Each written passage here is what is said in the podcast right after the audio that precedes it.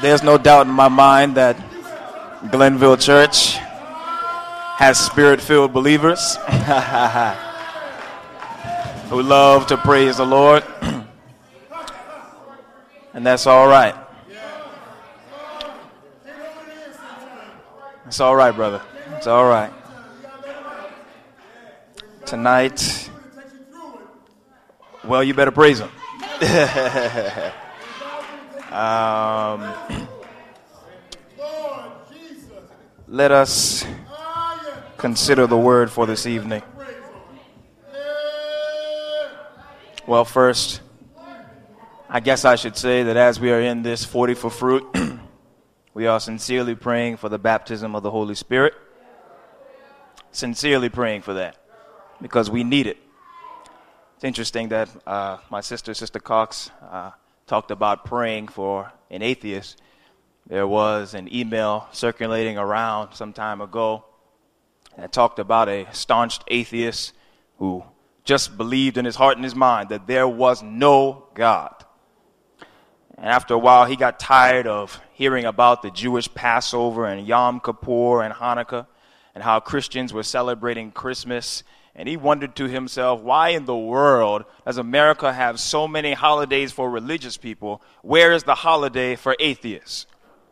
So he went to a lawyer and asked the lawyer to plead his case.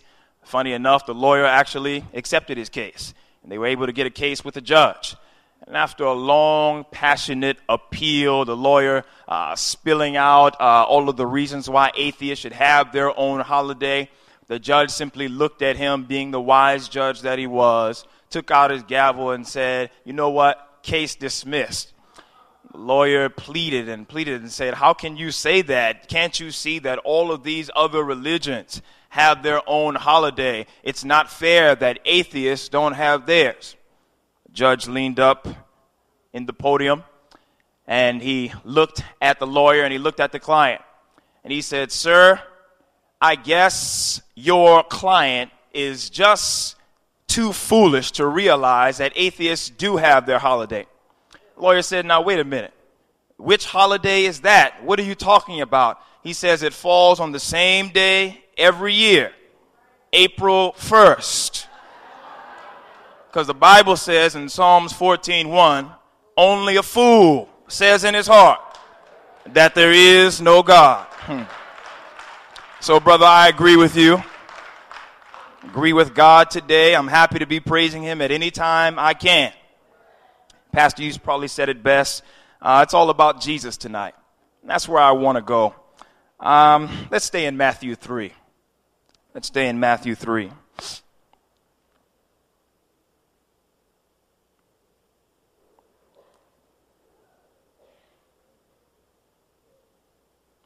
Matthew 3 and verse 13.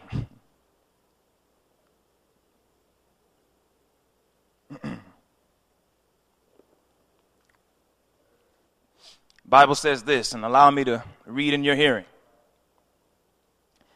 Then Jesus came from Galilee to John at the Jordan to be baptized by him. And John tried to prevent him, saying, Jesus, I need to be baptized by you. And are you coming to me?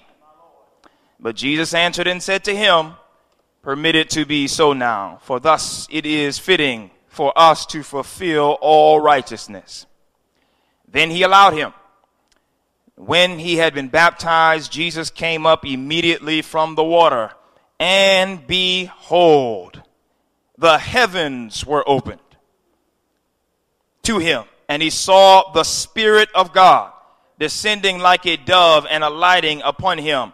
And suddenly a voice came from heaven saying, This is my beloved Son, in whom I am well pleased. Brothers and sisters, I just want to spend a little bit of time on Jesus, looking at his life, and I think there are some truths pertinent uh, to our salvation that are evident in Jesus' life. So I want to speak to you briefly, very briefly, on the subject Daddy's Boy. Daddy's Boy. Won't you pray with me? Father God, we're grateful. Because we have another opportunity to give our lives to you all over again. And Father, even if we already have, we're grateful, God, because we just get to praise you and worship you as we see fit. We can dance, we can shout, we can praise God, and we're thankful for that. We love you, God, and we praise you. We ask for forgiveness of sins. Hide me behind the cross, God. These and all other blessings we pray in your Son's name. Amen. Might I share with you one thing that I dislike? Would you mind that? Come on now, talk back to me. One of the things that I dislike is when I turn on the TV and I see so many televangelists who make out like the Christian journey is an easy one. The truth of the matter is, when I consider the Christian journey or the Christian race, easy is not the adjective I would use to describe it. The Christian journey, am I right about it? Yeah. Is filled with hard decisions and choices, sacrifice and surrender, none of which can truly be described as easy. And if most of us folk are honest with ourselves, we have to admit that the Christian walk is kind of like treading the wine press. When we come to the end, we finally get to taste the sweet fruit of righteousness. But all along the journey, sometimes the work is arduous and the struggle to be different than the rest of the world in the face of temptation is no picnic. Would you agree? Even Jesus himself said, In this world you will have trouble. But take heart, I have already overcome the world. As a matter of fact, it was not even easy for Jesus. In just trying to get to Calvary, he was met with opposition from every angle. But the main thing that kept Jesus going was to accomplish the Father's will. Whose will? He submitted himself daily to the Father. He had relinquished all power of his own to the Father. And he had numerous occasions in which he could have given up. He could have sent legions of angels to destroy the world and set him free. But Jesus stayed on target, stayed on mission, stayed true to his purpose and to his goal. And the one thing that stands out to, about Jesus to me is that he never sought earthly approval. Everything he did was for the approval of the Father. And Jesus was led by the very Spirit of God. We have to ask ourselves tonight what kind of approval are we seeking? Hmm. What I have discovered is that when I get down to the end of my days, it really, it probably won't matter as much how many books I read. Might not matter how many scholarly papers I wrote might not matter how many times I preached, who I preached in front of, how well I preached. It really won't matter how many people thought I was a good person. Won't matter how much money I have saved, how much people have overlaid me with compliments and kudos and accolades. At the end of the day, the only thing that will matter is, was Jesus pleased with me? Bible says here Jesus came to John, allowed himself to be baptized in the Jordan River, and then Bible says that God spoke up and said, "This is my beloved son, in whom I am well pleased." Well, Jesus was about to begin his public ministry. His sights were now set on the fulfillment of his mission. He had traveled from the glory of heavenly courts to this dusty planet we now call Earth. And even before he was conceived in the womb of Mary, Jesus had decided that he was going to save the world. Bible says he was slain from the foundation of the world. And though it would have been nice for him to enjoy the freedoms of a carefree life, he accepted the burden of sin and a sin sick world even before he was conceived. His life was not carefree. Am I right about that? It was not all joy and happiness. In fact, the Bible says that Jesus was a man of sorrows and acquainted with grief. Sister White says that from his earliest times in childhood, the mission he came to accomplish was gradually being fulfilled and presented to him in his mind. more and more as he would go and watch the Passover feast and Passover celebration. Jesus would watch uh, the priest slit uh, the throat of the lamb. And as he would watch the priest take that knife and slit that lamb's throat and watch the blood flowing down and hear the bleating of the sheep and watch how much pain and agony was in the sheep as it was dying, she says that the Holy Spirit was revealing to his mind that he was that lamb. And he was going to die in like manner. Imagine every day of your life is leading to a horrible moment when you are going to die and you know it's going to happen. Most of Jesus' thoughts were death thoughts. From his earliest moments in childhood, he was met with discouragement when he lost track of time in the temple, trying to explain to the professors of the day what they have missed in the scriptures, the Bible says that his parents were looking for him and they even rebuked him. Jesus, where were you? Don't you know we've been looking for you, boy? Don't leave our side. Why did you leave us? Where, where were you? We were looking for you. The Bible says Jesus stayed resolute in his task and said, Mama, got to be about my father's business. Hmm. As he progressed through childhood, his brothers were jealous of him, and other young children ridiculed him. And it is said of Jesus that he trod the winepress alone. Are you following me tonight? I truly believe that if he did not have a connection with the Father, if he didn't have a clear perspective on his duties, if he did not seek out the Father's approval and the Father's satisfaction, surely he would have never made it to Calvary. The truth is, Jesus would have fell well short of his goal. Jesus was in a rough situation, brothers and sisters. He had a mission to complete, and certainly it was not an easy one. But in his moments of extremity, the Bible says that Jesus would kneel down and pray and talk to his Father, and out of nowhere, the heavens would open. And the clouds would roll back. And God would speak up from his silent chamber and say, This is my beloved Son. In him I am well pleased.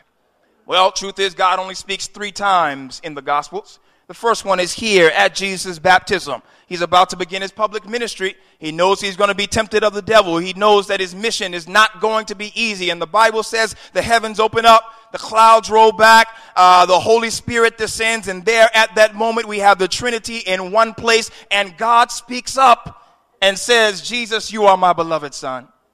In you I am well pleased. Fast forward again to Matthew chapter 17. The Bible says that Jesus is now on the Mount of Transfiguration with his three main road dogs.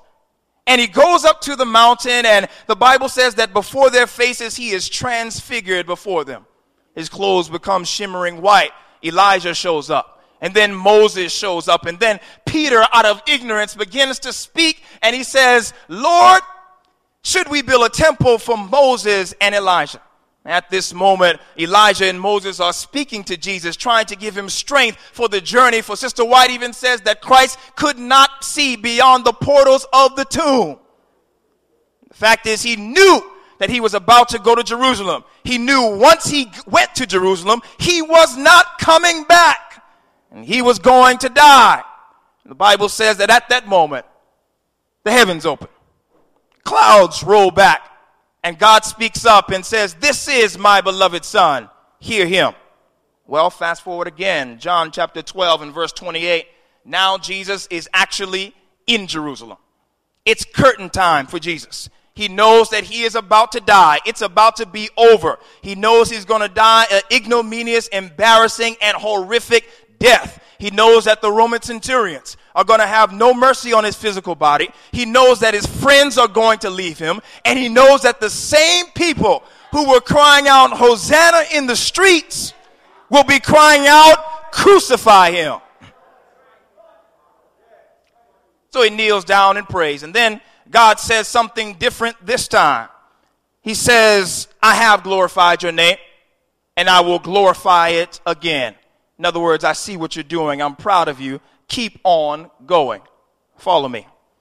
And get this when Jesus died and rose again, the Bible says that we were adopted into the family of God. We received the spirit of adoption, whereby we cry, Abba, Father. Back then, this was a term of endearment. It's much like we would say today, Daddy. Hmm. And White says that the words God spoke embraces all of humanity. God spoke to Jesus as our representative with all of our sins and our weaknesses. We are not cast aside as worthless. He has made us accepted in the beloved. Bible says we are adopted into the family. I'm a son and you're a daughter. God is our heavenly father. Jesus is our elder brother. And at the end of the day, if God is pleased with us, then that's what truly matters. Would you agree? I remember playing basketball for my high school basketball team. The truth is, I really wasn't that good. I know that's hard to believe. really wasn't that good. Um, at that time, I did not have the physical strength nor the athletic dexterity to be good. And I remember that I had friends on the team that were much better than me. Remember, my friend Eric had uh, unbelievable dribbling skills. It was almost as if he had the ball on a string. He could do whatever he wanted. I remember my friend Devin was an awesome rebounder and an even better defender. I remember my friend Matthew Mounts was just, he had a beautiful jump shot. Myron, you know what I'm talking about. A beautiful jump shot. It was like watching magic happen because the ball would never touch the rim. It would just go through the net. He was good at it. Truth is, because I wasn't that good and I couldn't do any of those things, my butt got used to the hard timber of the bench. Sat there almost every single game. And the truth is, it was embarrassing. What made it worse is that all of my friends who were starters had their own cheers. Cheerleaders were cheering their names. And, and, and in their cheers, their names were incorporated into the cheer. You know how we do. Go, Eric, go. Go, Devin, go. Do this, do that. And the truth is, I wanted my own cheer too. I wanted the girls to be screaming my name. I wanted my name in lights. I wanted my name in the newspaper, but I just wasn't that good. So I had to sit on the bench with the rest of the losers. In every single game, I was embarrassed. Well, uh, all of those moments came to a height in my life. And I remember you say, you know what? I have enough of this foolishness. I'm going to quit. Simple as that. Went to my father. I said, Daddy, you know what? I'm going to quit this team. I don't want to be a part of it anymore. I don't get any playing time anyway. And I remember my father laid his hand on my shoulder and looked me dead in my eye and said, Son, I'm not going to lie to you. The truth is, you can't dribble like Eric. The truth is, you can't rebound and defend like Devin. The truth is, you really don't have that great of a jump shot. And I'm wondering to myself now, where in the world is he going with this? And then he said, But son, you are my son. I love you and I would not trade you for anybody else in the world. And words like that made sitting on the bench tolerable for me. Because I knew in those rare instances when I got my opportunity to shine, I had at least one fan in the audience that was screaming my name. Huh. I didn't care what everybody else thought. I was just glad daddy was pleased with me. As I run the race of life, brothers and sisters, I just want my heavenly father to be pleased with me as well.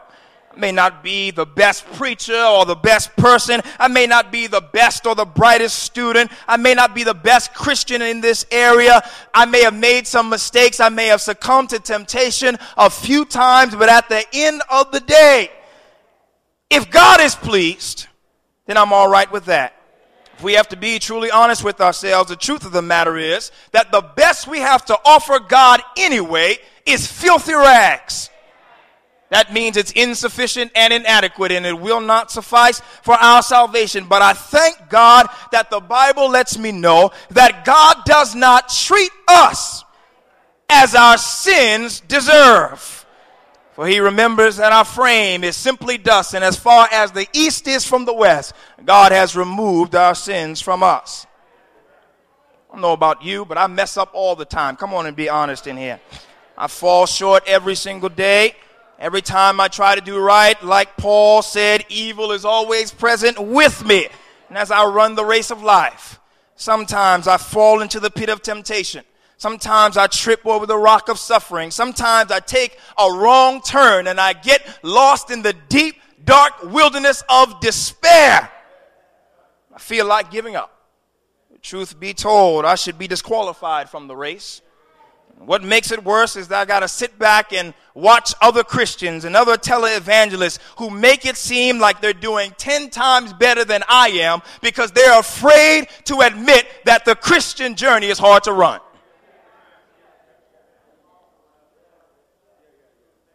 What makes it worse is, even as human beings, sometimes it's natural just to try to compare our lives with others. And we get even more discouraged. Start to wonder why we can't sing like Wintley Phipps. Start to wonder why we can't break down the 2300 days like Mark Finley. We start to wonder why we don't have this car and we don't have that job. And the world would have us compare ourselves to other people. The truth is, we waste so much time worrying about what other people think and how we measure up in their estimation. We forget the one person's approval that truly matters. I just wonder what God thinks of me. Jesus had done what we're doing today, surely he would have given up long before he reached Calvary. I have to ask the question when are we going to get tired of trying to measure up to every standard the world could possibly conceive. You know what? We may say to ourselves, we should say rather, my family doesn't have the notoriety that your family has, nor the amount of money. My shoes or my clothes may not be name brand. I probably don't drive the best car in the world, but every day I'm struggling to give my all to the master. And at the end of the day, the truth is it's all going to burn up anyway. So we might as well stop worrying about it. No matter what, I know that God loves me. I'm a child of the king and I just want daddy to be happy with me. So I know that his approval is more valuable than money or that fame could claim. And correct me if I'm wrong, but I just got the feeling that God is going to be pleased with me if I just stay the course. If I just keep on running if I just keep on moving towards my goal. Not that I tried to be like everybody else, but that I did the best with what He gave me. Hmm. Aren't you tired, brothers and sisters, of being held down by the approval of others? I get pretty tired sometimes of worrying about what other people think. I got my own problems. Don't have time to worry what everybody else thinks about me. Who thinks I'm good or I'm bad or I'm great or I'm worse. Can't allow people to dictate our mood and our attitude and even our altitude in life. We got to even be careful with the friends that we choose for ourselves sometimes. If the truth be told this evening, many of us have frenemies and not friends. Part friends and part enemies. What I've realized in my short 24 years of living is that my friends and family can esteem me to the highest heaven, and my enemies can debase me to the lowest hell. But it doesn't mean anything if God is not pleased.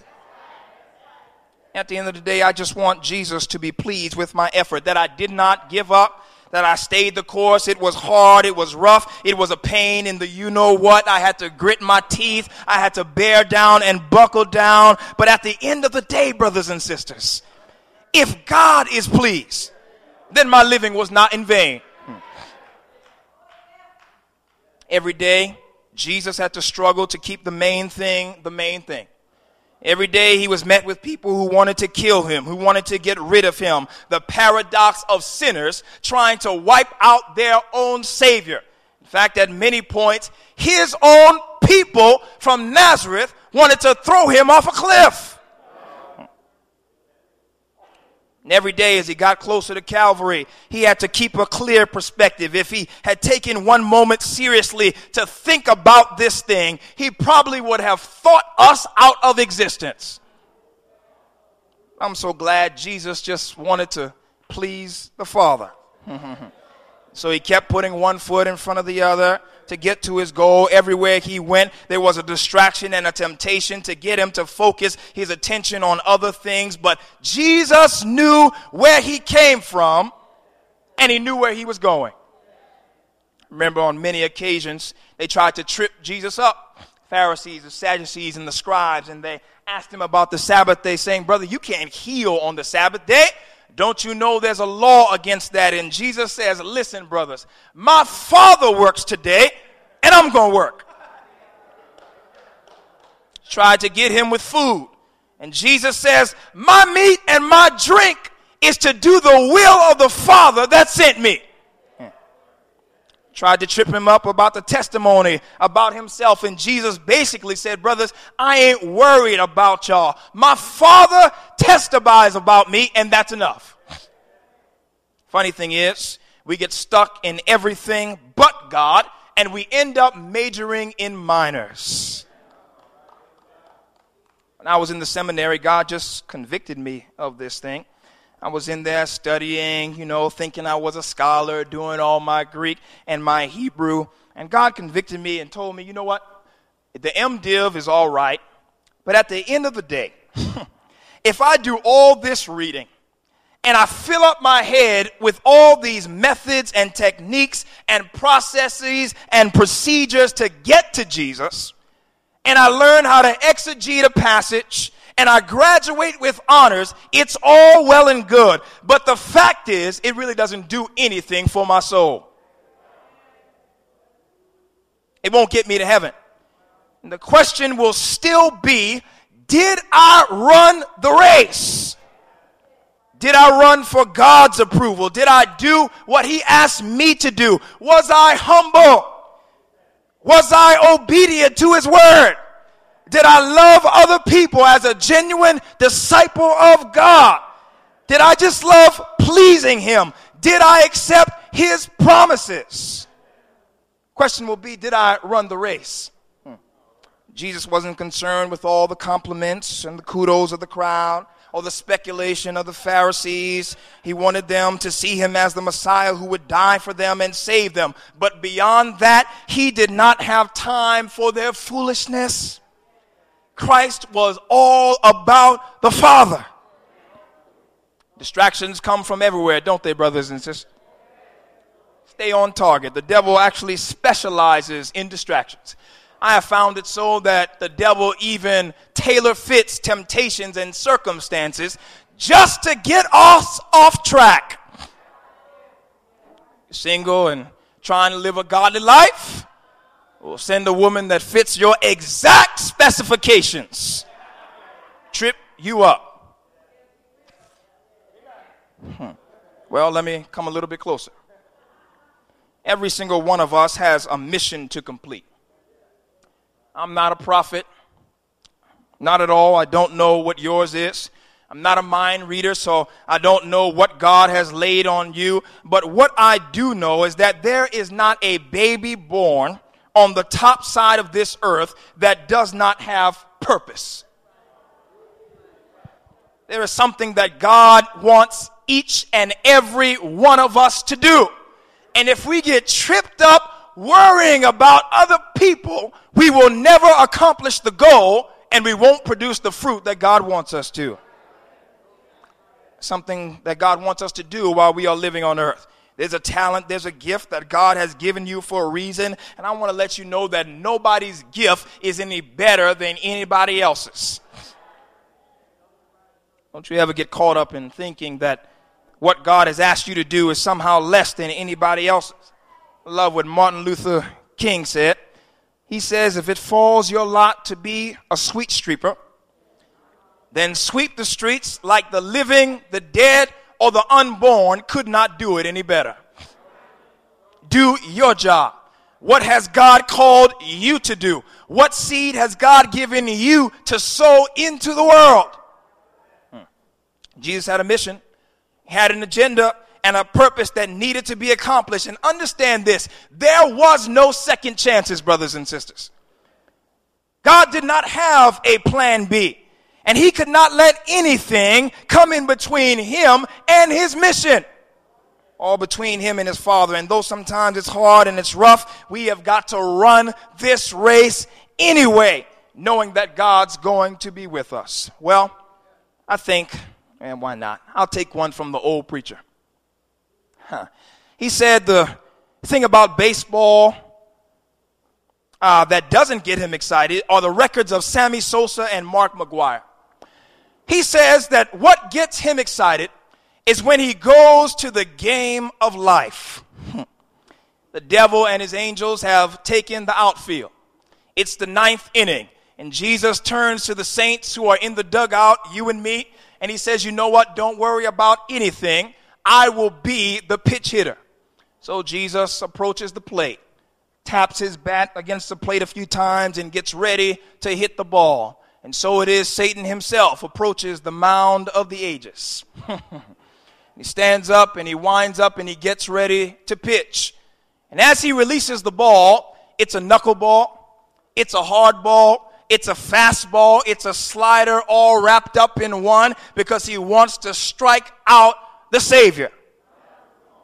As he releases the ball, Jesus is not deterred by anything keeps his eye on the ball. He is resolute in his task. He is on purpose. He's not worrying about anything that is going on behind him, in front of him, around him. Nothing but his keeping his eye on the ball. And if any good batter will tell you that if you're going to be a good hitter, you can't worry about the pitcher.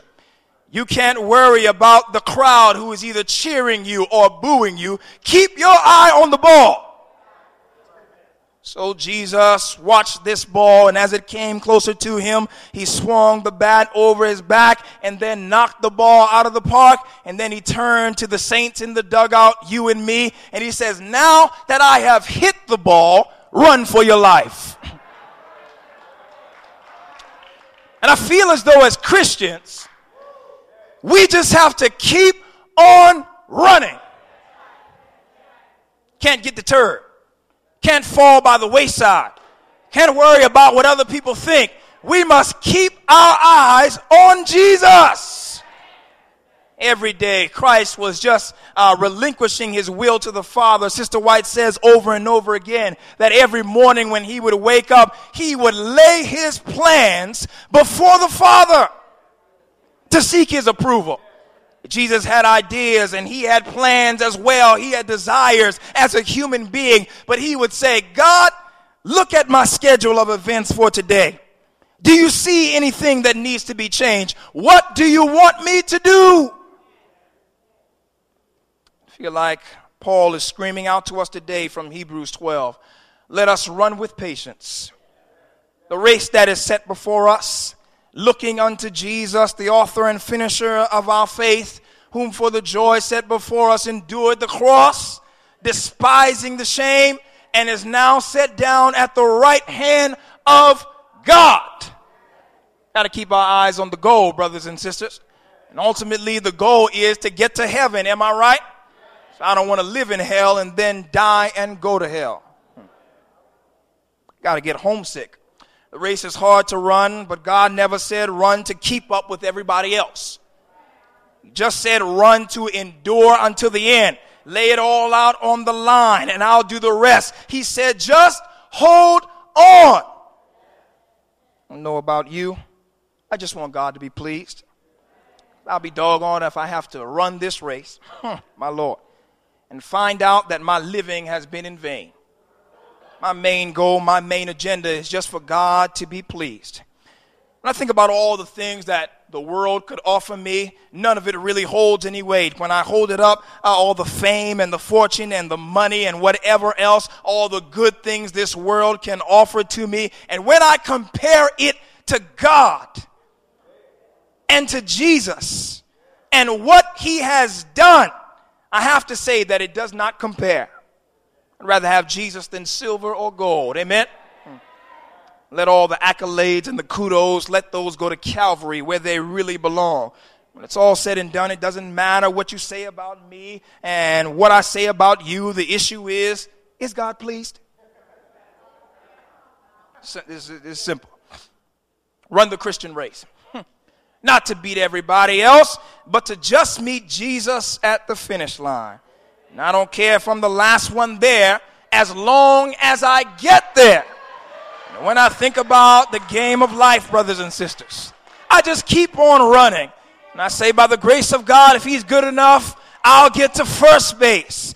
And if I keep praying long enough, maybe I'll get to second base. And by His grace and mercy, I'll get to third base. And then I'll be looking home to meet Jesus at the end. Doesn't matter how I end up there. Doesn't matter if I'm blind, crippled, and crazy. Beat up by the vicissitudes of life. As long as I get there. And I'm humble enough, brothers and sisters, that even if I'm in the, the last one in line to get to heaven, I will close the gate behind everybody else. I just want to get there. I don't want. Hmm, I don't want my living to be in vain.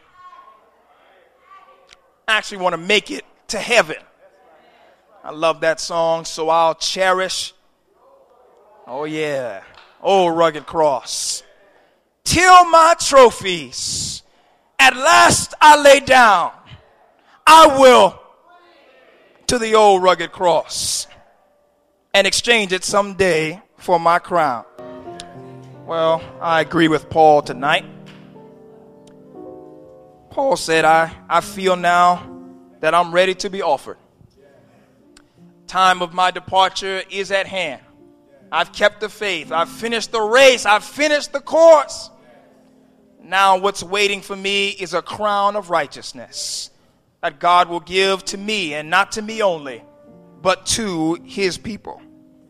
So, when the judgment is set, brothers and sisters, and the books are opened, the devil wants to accuse me, and the long list of my inadequacies and wrongdoings are brought up. And when I have finished my course and I feel like I didn't do well enough and I missed the mark every time, I just want God to speak up on my behalf. Say, This is my beloved Son. In him I am well pleased. How many of you want that testimony tonight? I just want to follow God all the way. No matter what it costs me, no matter what it is, I surrender it all on the line. Brothers and sisters, tonight, it would be good if each of us could think deeply and pull out the white flag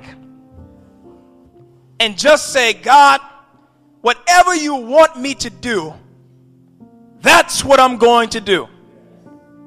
Not worried about everybody else. We will try to please the world so much, brothers and sisters, that we will actually miss out on heaven. I think it was Dave Ramsey who actually said, that we try to buy things we don't need, to impress people we don't even like with money we do not have. Can we get on one accord tonight and say that the only thing that matters is if God is pleased with us? Every morning when I wake up, there is one word that I say to God. And I try to say it as religiously as possible. Yes. Whatever you want to do today, God. I don't know what's going to happen. Don't know what problems I'm going to face. I don't know what person is going to cut me off on the road. I don't know if I'm going to lose my job. I'll be able to pay my bills. I'll, I'll be able to eat today. I don't know. But God, yes to your will and yes to your way. How many of you want to say yes tonight? Bow your heads with me. Bow your heads.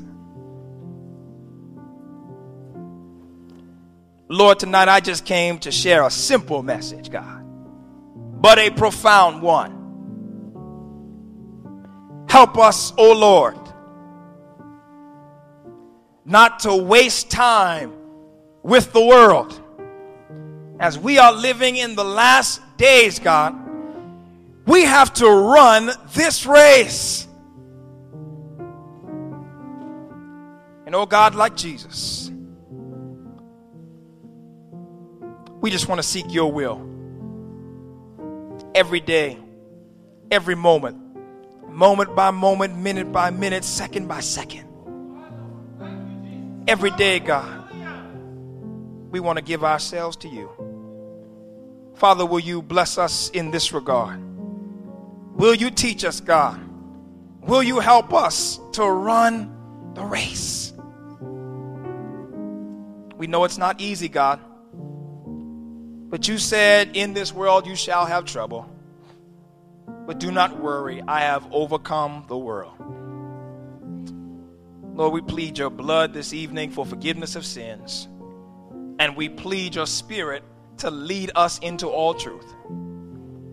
God, as we begin this revival this week and as we go into the Holy Spirit, Lord, I'm asking that each and every one of us be filled with your Spirit.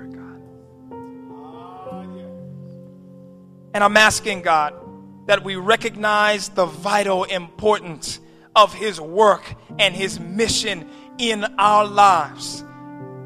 God, your word says that He is the seal, the guarantee of our redemption and our inheritance. And so, God, it stands to reason that many of us will not be saved unless we have the Holy Spirit. So we plead, God, be with us. Help us to follow your will and your way, for we know that this is the only way for us to stay connected to you. Help us, O oh Lord. Or there's someone here who is battling temptation, evils, and distractions, God. There's someone who wants to do what is right, but truth be told, they feel like they're being pulled back to the dark side of life. Pray, Lord, that you would enter into their life and change their circumstances, God. Give them strength for the journey and strength for the battle. May you break down strongholds, but then lift up a standard against the devil, God. And help them to serve you the best way they know how. We love you, God, tonight. We thank you and we praise you. Above all things, God, if you never do another thing, we ask that you be pleased with us and you save us into your blessed kingdom. This is our prayer in Jesus' name. We do pray.